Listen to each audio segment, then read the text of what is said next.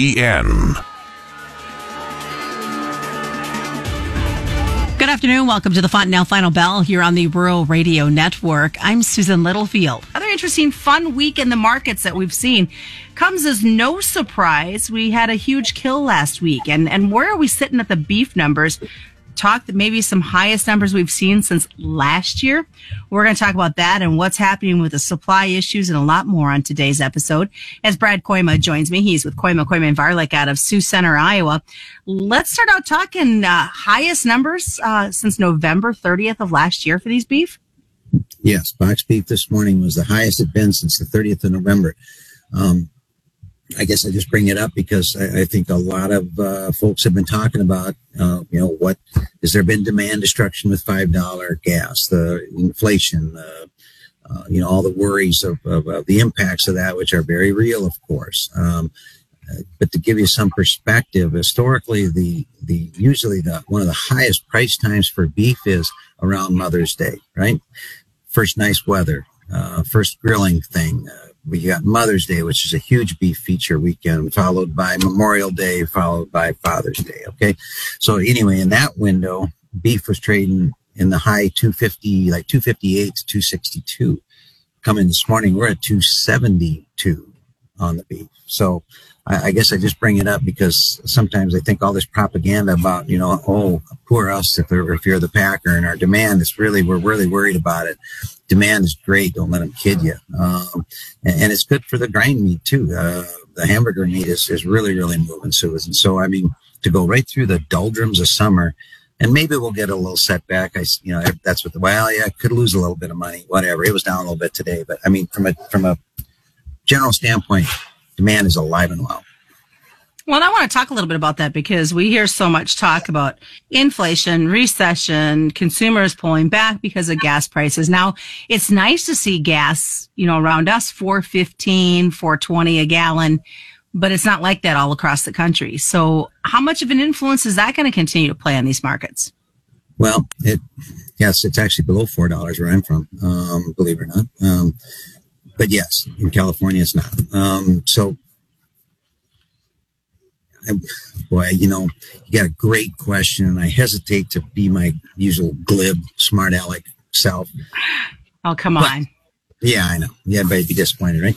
Um, they're, they're, I'm starting to wonder whether or not parts of this demand is a little less sensitive to recession inflation. Is there a part of the populace that got used to eating ribeyes and New York strips and cooking them themselves? And do they still have some money in their pocket left over from the whole COVID situation, right? Uh, where there was a lot of money thrown around. Um, it appears that that has uh, kind of sustained some of this middle meat demand through the deal. Um, and when you usually talk about recession stuff and where people are, you know, budget conscious, which I understand. Um, that actually is where the hamburger side of this thing is really uh, shown.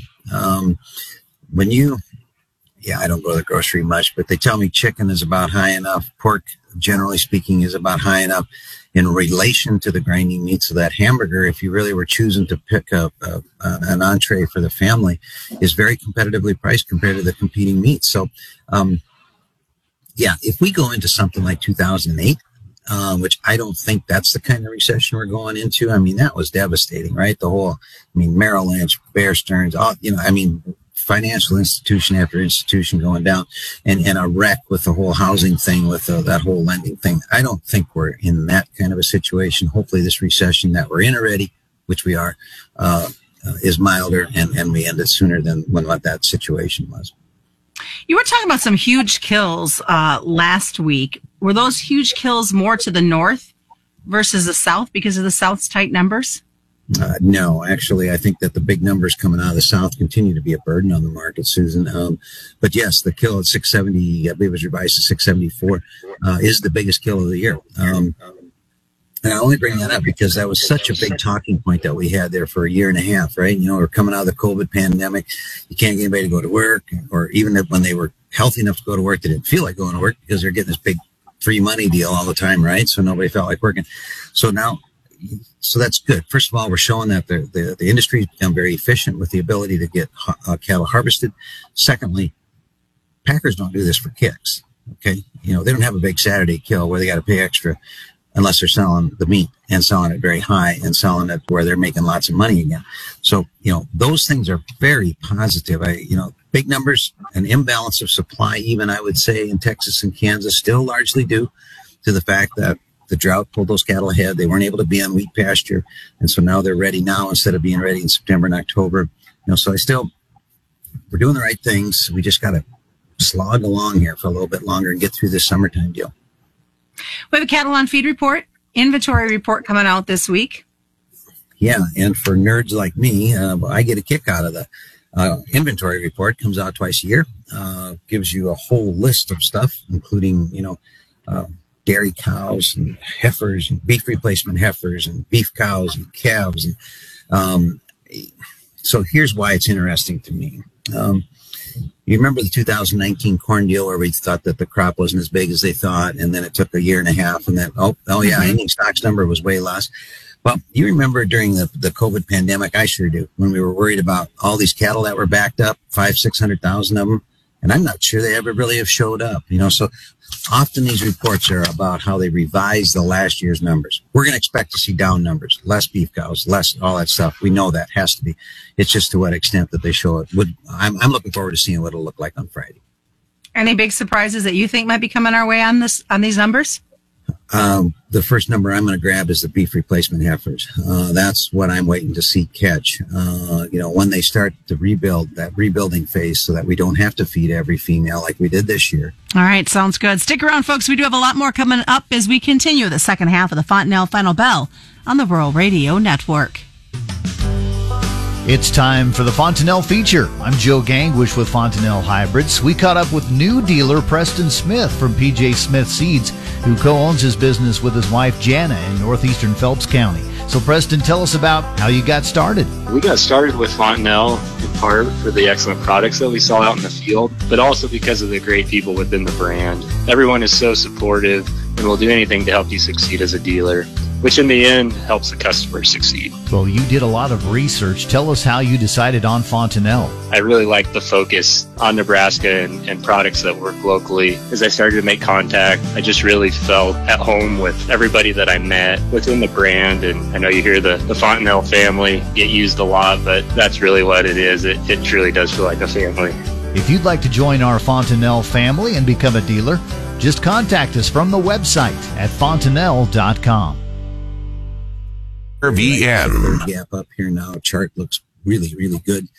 Um, you've got, I think, the fundamental side of it where you have the reality is the cash is strong. Um, and now, whether it's the heat by itself or whether it's the cost of gain or whatever it is, but we've got average weights on the hogs below a year ago. Uh, so we're getting nice and current too there's a you know an extremely fine line between too many and not enough you know so once you get to the point where maybe maybe there's just a little bit of leverage that there's not quite enough i say that tongue in cheek when you're killing this many you know every day but um that that's what you get. You get this kind of a market here. Now i i would be a little careful um because in my opinion you know some of what created this little bit tightness of the numbers um, would you know relative to the the um, production problems, uh, difficulty sourcing feeder pigs, uh, empty barns. You know, we heard, heard all about it. Uh, usually, periods of low productivity are followed by periods of high productivity. And we're starting to hear some reports of that, where some of these farrowing units where they were struggling mightily before now are starting to get past this this disease cycle.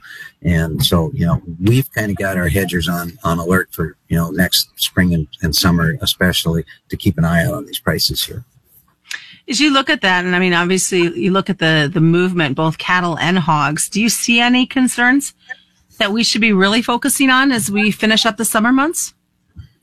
Um, I think as long as we, I, I, think we've done so many good things in terms of, of, of pulling our supply forward that um, I don't think we can screw it up. I say that, I guess, and then something would happen. But you know, you've got too many factors. I mean, the cost of gain, even though the corn's come down some, is still high. Um, and the one thing on the on the the, the deal too is that the weather is, is, is influencing these guys, I think, to try to stay a little bit more current as well. So, um, I think when you get backed up, you know, when you get hogs backed way up and they're weighing three, four, five pounds more than a year ago, or cattle, like you referenced, it seems like it takes forever to get through that backlog, right? I mean, it takes way longer than you think.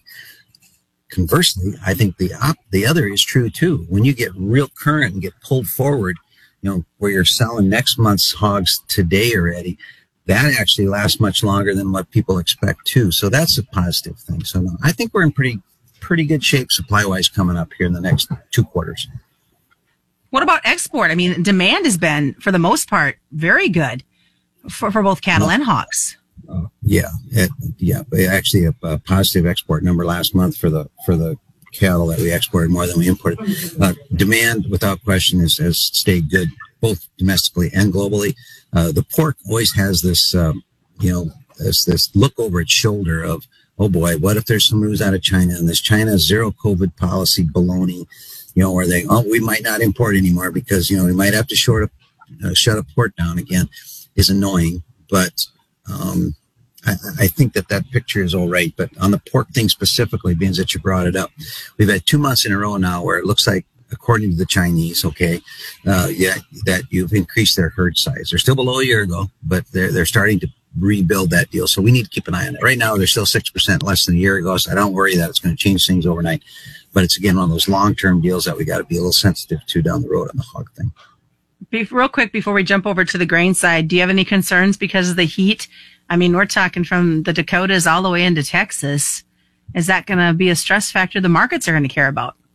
Uh, I think it, especially so in the cattle. Um, I talked to a friend of mine in Texas today, and it's uh, he said, "Well, it's not the worst it's ever been, but it's close." Um, here, actually, we're a little bit fortunate. They pulled back some of the big temperatures up here. Mm-hmm. Um, still warm, but not excessively. So, um, to me, what's going to happen here is we've got to watch see once if these guys can get enough grass wheat going in the south. to have uh, graze out pasture potential for wheat, um, and you know we're kind of out of season on the wheat. Um, so that market actually ought to probably gain a little bit against the corn here for a minute, it would seem to me. Uh, but I don't know. You know, they've advertised this round of weather so long and hard. I hope it's part of our market, uh, and I hope it's not as bad as they, they're predicting. So, as we look at the other side of it, is it a big deal and being factored in for the grains? from one moment to the next, without a doubt. Uh, July isn't July unless you're trading every and, and hanging on every every forecast that comes out. Um, you can see the market's reaction when we pulled back on the, the severeness of the heat and then added a little bit of moisture chances here into the weekend for the Western Corn Belt. Uh, and that Western Corn Belt is the big question mark, in my opinion. Uh, the Central and Eastern Corn Belt is in pretty good shape for the most part. Um, all right. What's the best way for folks to get a hold of you, Brad? Hey, give us a call if you'd like. 800 358 3047. Thanks again for having me on. Well, thanks, Brad. I always remind folks commodity futures and options involve a substantial risk of loss not suitable to all investors. And that is the Fontanelle Final Bell being brought to you by Fontanelle Hybrids and all their local dealers on the Rural Radio Network.